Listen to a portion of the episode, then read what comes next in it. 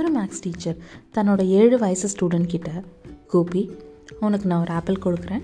இன்னொரு ஆப்பிள் கொடுக்குறேன். அப்புறமா ஒரு ஆப்பிள் கொடுக்குறேன்.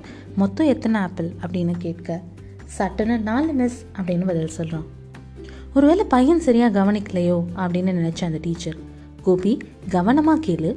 உன்கிட்ட ஒரு ஆப்பிள் கொடுக்குறேன். அப்புறமா ஒரு ஆப்பிள் கொடுக்குறேன். இன்னும் ஒரு ஆப்பிள் கொடுக்குறேன்.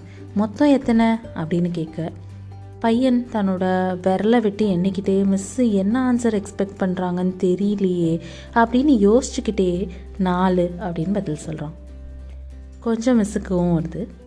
ஆனாலும் சரி உனக்கு சாக்லேட்ஸ்னால் ரொம்ப பிடிக்கும்ல. உனக்கு ஒரு சாக்லேட் தரேன் அப்புறமா ஒரு சாக்லேட் தரேன் அதுக்கப்புறம் இன்னொரு சாக்லேட் தரேன்.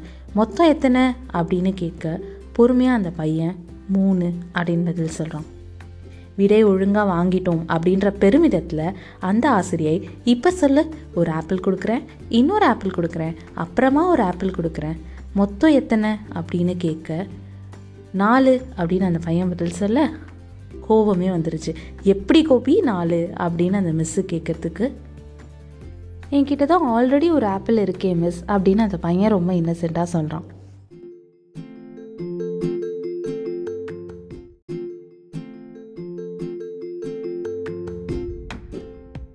அந்த டீச்சர் மாதிரியே சில பேர் மனசில் சில விடையை வச்சுக்கிட்டு எதிராளியிடம் சில கேள்விகள் கேட்கிறோம். இன்னும் சிலரோ பதில் சொல்கிறதுக்காகவே அடுத்தவங்க பேசுகிறத கேட்குறோம். Instant noodles instant cashback instant money transfer இப்படி எல்லாமே இன்ஸ்டன்ட் ஆகி கண் இமைக்கிறதுக்கு முன்னாடி எல்லா விஷயத்தையும் முடிக்க ஆசைப்படுறோம் நம்ம.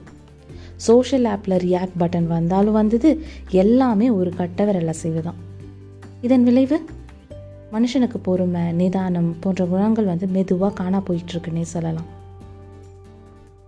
பணி நிமித்தமாகவோ இல்லை குடும்பத்தோடவோ நம்ம வண்டி வாகனத்தில் போகும் பொழுது வேகமாக ஒரு வண்டி நம்மளை வந்து இடிக்கவோ இல்லை ஓவர்டேக் பண்ணவோ செஞ்சாலோ இல்லை டிராஃபிக்கில் ரொம்ப நேரம் வெயிட் பண்ணாலோ இல்லை டிராஃபிக்கில் பின்னாடி ஹார்ன் அடித்தாலோ நாம் உடனே எரிச்சலாகி டென்ஷன் ஆகி மற்றவர்களை திட்டவோ இல்லை வாக்குவாதத்தில் இறங்கவோ வாய்ப்புகள் அதிகம்.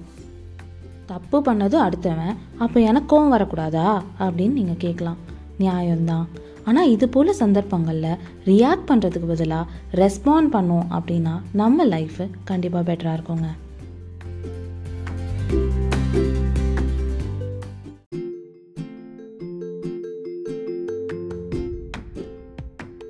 லைஃப் எப்படி பெட்டர் ஆகும்? ஏன்னா போடுற சண்டை ரோடோட முடிஞ்சாலும் நமக்கு வந்த எரிச்சல் கோபம் ஆத்திரம் வெறுப்பு அந்த கணத்தில் நமக்கு ஏற்பட்ட அத்தனை இமோஷன்ஸும் நாள் பூரா நம்மளோட ஒட்டிக்கிட்டு நம்மளால ஸ்பாயில் பண்ணிடும். ஸோ நம்ம பிஹேவியரை அந்த ஒரு செகண்ட் நிதானிச்சு மாற்றிக்கிட்டோம் அப்படின்னா நம்ம லைஃப் பெட்டர் தானேங்க ஆகும்.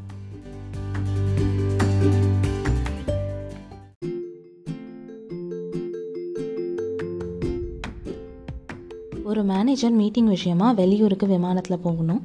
மார்னிங் ஃப்ளைட்டு ஏர்லி மார்னிங் நாலே காலுக்கெலாம் டிரைவரை வர சொல்கிறாரு அஞ்சே கால் வரைக்கும் டிரைவர் வரல.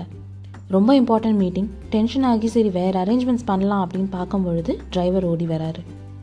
இந்த சுச்சுவேஷனில் டிரைவரை பார்த்த மேனேஜர் கோவப்பட்டு டென்ஷன் ஆகி கத்தி டிரைவரையும் வெறுப்பேற்றி அவர் மேலே ப்ரெஷர் ஏற்றி இன்னும் சுச்சுவேஷனை வேர்ஸ் பண்ணணுமா? இல்லை டிரைவர் வந்தாச்சு நமக்கு முக்கியம் மீட்டிங் அட்டன் பண்ணணும் ஃப்ளைட்டை பிடிக்கணும் அப்படின்னு கிளம்புற வேலையை பார்க்கணுமா? அந்த மேனேஜர் ரெண்டாவது வேயை தாங்க சூஸ் பண்ணார். ஒன்றுமே பேசாமல் ஸ்மைல் மட்டும் கொடுத்துட்டு காரில் அமைதியாக ஏறி உட்காடுறாரு டிரைவரும் குட் மார்னிங் விஷ் பண்ணிவிட்டு காரை எடுத்துக்கிட்டு ஏர்போர்ட் கிளம்புறாங்க. வழி முழுக்க அந்த மேனேஜர் மௌனமாகவே வராரு. அப்பப்போ கண்ணாடியில் மேனேஜரை பார்த்துட்டு வந்த டிரைவரு பயப்படாதீங்க சார் டயத்துக்கு போயிடலாம் அப்படின்னு சொல்லி தன்னோட வேலையில் ஃபோக்கஸ் பண்ணி ஏர்போர்ட்டுக்கு டயத்துக்கு கொண்டு போய் விட்டுடுறாரு. மேனேஜரும் ஃப்ளைட்டையும் பிடிச்சி அந்த மீட்டிங்கையும் சக்ஸஸ்ஃபுல்லாக முடிக்கிறாரு. அந்த மேனேஜர் ஒரு நிமிஷம் நிதானிச்சு தன்னோட ஃபோக்கஸை எந்த வேலைக்கு கொடுக்கணும் அப்படிங்கிறதுல தெளிவு காட்டி அது பிரகாரம் வழி நடந்ததுனாலேயே அவரோட மீட்டிங் சக்ஸஸ் ஆச்சுன்னு சொல்லலாம்.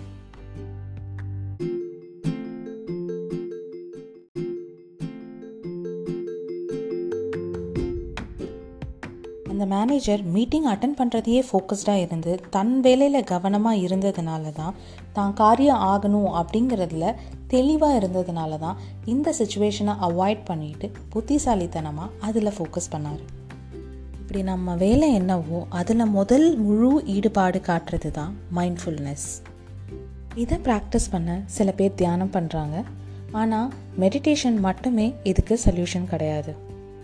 ஒரு வேலை சின்னதோ பெருசோ எதுவாக இருந்தாலும் அதை ஏன் செய்கிறோம் எதுக்கு செய்கிறோம் அப்படிங்கிறத முழுசாக உணர்ந்து புரிஞ்சுக்கிட்டு அதுக்கப்புறம் அதை செய்வதே அந்த வேலைக்கு நம்ம கொடுக்குற ரெஸ்பெக்ட் அப்படி முழு ஈடுபாட்டோட ஒரு வேலை நாம் செய்யணும் அப்படின்னா முதல்ல செய்ய வேண்டியது டிஸ்ட்ராக்ஷன்ஸை அவாய்ட் பண்ணுறது ஒரு ரிசர்ச் பிரகாரம் நாம் செய்கிற வேலையிலிருந்து ஒன்ஸ் நம்ம டிஸ்ட்ராக்ட் ஆகிட்டோம் அப்படின்னா அடுத்த இருபத்தஞ்சு நிமிஷத்துக்கு நம்மளால் அந்த வேலையில் திருப்பியும் முழு ஈடுபாட்டோடு இறங்க முடியாதான்.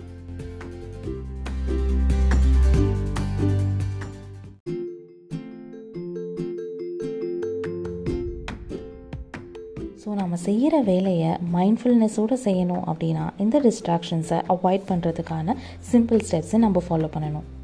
முதல்ல நாம் செய்கிற வேலைக்கு நமக்கு நாமே டெட்லைன் ஃபிக்ஸ் பண்ணலாம். இந்த டைம்குள்ளே இந்த டேட்குள்ளே நாம் செய்ய வேண்டிய வேலையை செஞ்சு முடிக்கணும் அப்படின்னு செட் பண்ணாலே நம்ம கொஞ்சம் ஃபோக்கஸ்டாக வேலை செய்ய ஆரம்பிப்போம். ரெண்டாவது சோஷியல் மீடியா ஆப்ஸு மற்ற எல்லா நோட்டிஃபிகேஷன் எல்லாத்தையும் மியூட் பண்ணுறது முடிஞ்சால் நம்மளை டிஸ்ட்ராக்ட் பண்ணுற மொபைலோ டிவியோ எதுவாக இருந்தாலும் அதை நம்ம ஒர்க் பிளேஸை விட்டு தள்ளி வைக்கிறது. உதாரணத்துக்கு வேறு ரூமில் வைக்கலாம். மூணாவது நாம் செய்ய போகிற வேலைக்கு முன்னாடியே அதுக்கு தேவைப்படுற எல்லாத்தையும் நம்ம பக்கத்துலேயே செட் பண்ணிக்கிறது. ஸோ தட் நம்ம அடிக்கடி மூமெண்ட்ஸ் பண்ணாமல் ரெஸ்ட்ரிக்ட் பண்ணி அந்த வேலையில் கொஞ்சம் கவனம் செலுத்தலாம். இப்படி குட்டி குட்டி கரெக்ஷன்ஸ் பண்ணாலே ஸ்லோவாக எந்த வேலை செஞ்சாலும் முழு ஈடுபாடோட நம்மளால் அந்த வேலையை செய்ய முடியும்.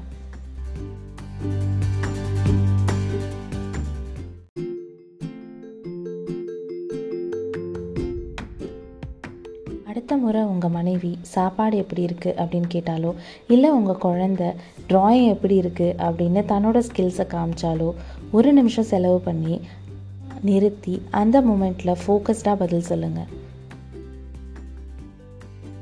சின்ன சின்ன விஷயங்களுக்கும் மைண்ட்ஃபுல்லாக ரியாக்ட் பண்ணுறது தாங்க உறவுகளை பலமாக்கும். அந்த பலமே வெற்றிக்கு பாலமாகவும் அமையும். உறவுன்னு சொல்லும் போது தான் ஒரு கதை ஞாபகத்துக்கு வருது. ஒரு மனைவி எப்போவுமே தான் மீன் சமைக்கும் பொழுது மீனோட வாழை வெட்டி வெட்டி தூக்கி போட்டுடுறாங்களாம். கணவனுக்கு இது ரொம்ப நாளாக ஏன்னு புரியலை. அதோட வாழையும் சமைச்சு சாப்பிடலாமே அப்படின்ற சந்தேகம் இருந்துக்கிட்டே இருந்தது. அதை மனைவி கிட்ட கேட்க எங்கள் அம்மா இப்படி தான் சமைச்சாங்க. அதை பார்த்து தான் நான் கற்றுக்கிட்டேன் அதை அப்படியே ஃபாலோ பண்ணுறேன் அப்படின்னு சொன்னாங்களாம். சரின்னு மாமியார் கிட்ட கேட்க அவங்களோ எங்கள் அம்மா கிட்ட தான் நான் கற்றுக்கிட்டேன் அவங்க செஞ்சதை நான் செய்கிறேன் அப்படின்னு சொல்ல இது என்னடா பரம்பரை பாரம்பரியம் போலவே? அப்படின்னு யோசிச்சுக்கிட்டே என்னன்னு இதை கேட்டு தெரிஞ்சுக்கணும். அப்படிங்கிறதுல ஆர்வமாகவே அந்த கணவர் இருந்தார். அவரோட லக்கு அந்த மனைவியோட பாட்டி மாமியாரோட அம்மா இன்னும் உயிரோடு இருக்கவே அவங்கக்கிட்ட போய் ஆவலாக அந்த கேள்வியை கேட்குறாரு கேட்டதுக்கப்புறம் தான் தெரிஞ்சது அந்த பாட்டியோட வானொலி ரொம்ப சின்னது. அதில் வாளோடு சேர்த்து மீனை சமைக்க முடியல. அதனால் வாழை வெட்டி அவங்க தூக்கி போட்டிருக்காங்க. இது தெரியாமல் இதையே பார்த்து வளர்ந்த மாமியாரும் சரி மாமியாரை பார்த்து வளர்ந்த அவங்களோட மனைவியும் சரி ரொம்ப மைண்ட்ஃபுல்லாக அதை அப்படியே ஃபாலோ பண்ணியிருக்காங்கங்க. இப்படியும் சில பேர் இருக்க தான் செய்கிறாங்க